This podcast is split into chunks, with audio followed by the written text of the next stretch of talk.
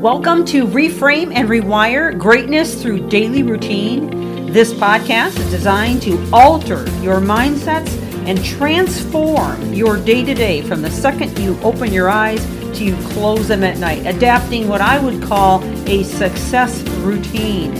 This series is liable to change your life.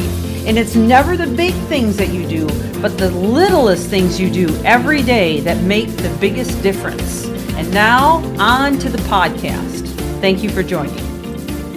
Well, welcome back to the podcast as we continue in this series on energy drainers versus energy producers. And for a large segment of the podcast, I believe the first nine episodes of this series, we've been talking about energy drainers. However, I did drop a few seeds on how we can produce energy in the midst of that.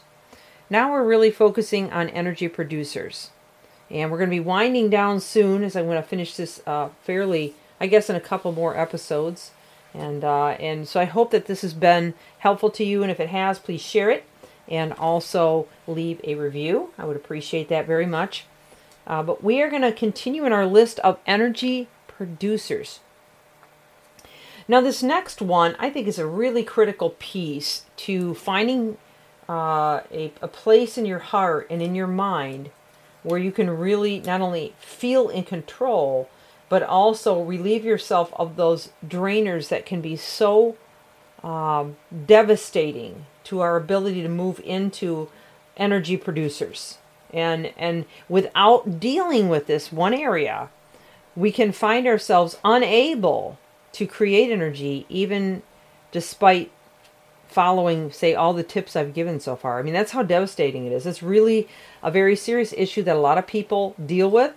And I really want to take some time to cover that today. So, first of all, before I share what it is, I want you to understand that my heart goes out to you because I know that a lot of bad things have happened to many of you out there, things that are so devastating, unfair, hurtful, that have made you incredibly angry, that have offended you in the worst way. And in, in some of the cases, they, they may be um, so serious that uh, you have every right to stay in uh, some kind of a protective mode or uh, survival mode. I, and I get that. And, and even PTSD, I've dealt with a lot of people that have PTSD, and it's the same story for them. And, um, and, and again, my heart goes out to all of you. But what I want to share with you is about to set you free. Okay, set you free from the offense, set, set you free from uh, people that have held you captive, people groups or organizations that have hurt you, stepped on you, cheated you, uh, damaged you in some way, shape, or form emotionally, and possibly even physically in your past. Because this one thing is a stopper um, and, and really can keep you shackled to the person that offended you or the group that offended you or the, um, you know, the, the organization that offended you. So you probably are almost guessing what it is right now and it's dealing with unforgiveness. So, uh, dealing with unforgiveness to me is is so um, gripping, and it's is so crucial to the process of overcoming those past hurts. Because when we stay in unforgiveness, we actually become captive um, and slaves to the person that hurt us. Because you think that they care that they hurt you or they offended you. I mean, some of them might even be dead by now. Some of them uh, probably don't even know that they offended you so much. Some of them, you know, have just gone on with business or on with life, and you know they don't, they're not even concerned in the least about you. But yet somehow they're still controlling you.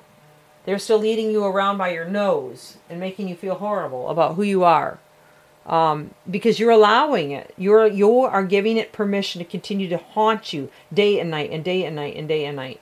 And you think that in your mind by holding unforgiveness by saying, I will never forgive them, I will never forgive them, that you're somehow serving justice, but instead it's like pouring a glass of poison for the person that hurt you and drinking it yourself.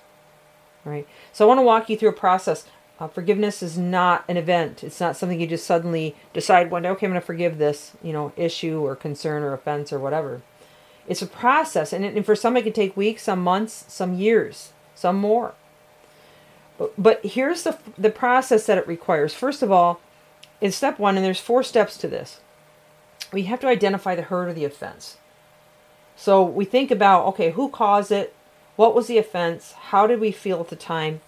and how do we feel now okay so so that's just like making that that you know kind of putting it out there laying our cards on the table and saying this was the issue right and this is what it did to me step two we confess any hatred or um, uh, feelings that we have that are tormenting us all right and we need to realize that those feelings are real recognize them as real even maybe justified to a degree but also recognize that those feelings are damaging us and if we knew, don't deal with them or come to terms with them, they're going to continue to damage us. Okay?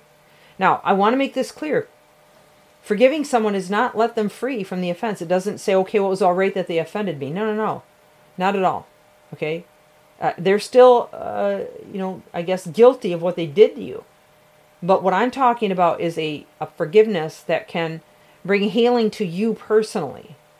Step three, acknowledge and relinquish control. All right, say to your say out loud, I for refuse to be a victim.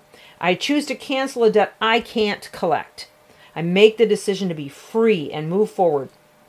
I allow God, karma, or the universe to be my vindicator and bring justice. I sever all ties and relinquish all control between myself and the offender.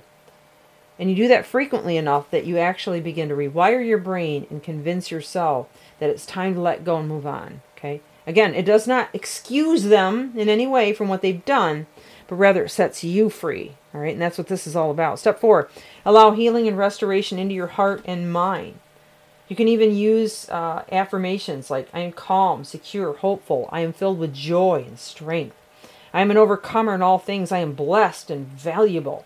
I'm talented and highly favored, and I live each day with anticipation for a new life.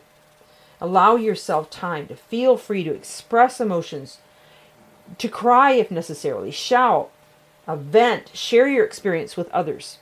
But work through it, okay? And even in moments of solitude, talk about your experience. Talking about your experience can be therapeutic. Journaling, praying, meditation. Use all of these methods and these tools to slowly but surely get away from that captive offense that is that is literally shackling you to them all right well i hope this has been helpful to you there's more i'd like to say about it actually i cover an entire chapter chapter 6 in my book about it and then chapter 7 i talk about forgiving yourself and that's reframe and rewire if you haven't gotten the book i encourage you to get it can get it on my website ipvconsulting.com I'll sign it and send it to you personally, um, or you can get it on Amazon or other any other book carrier. It's actually all over the web. Google has it. A number of others, Walmart, Barnes and Noble. Well, this is Michelle Steffes, Reframe and Rewire. Thank you for joining. We will see you back tomorrow.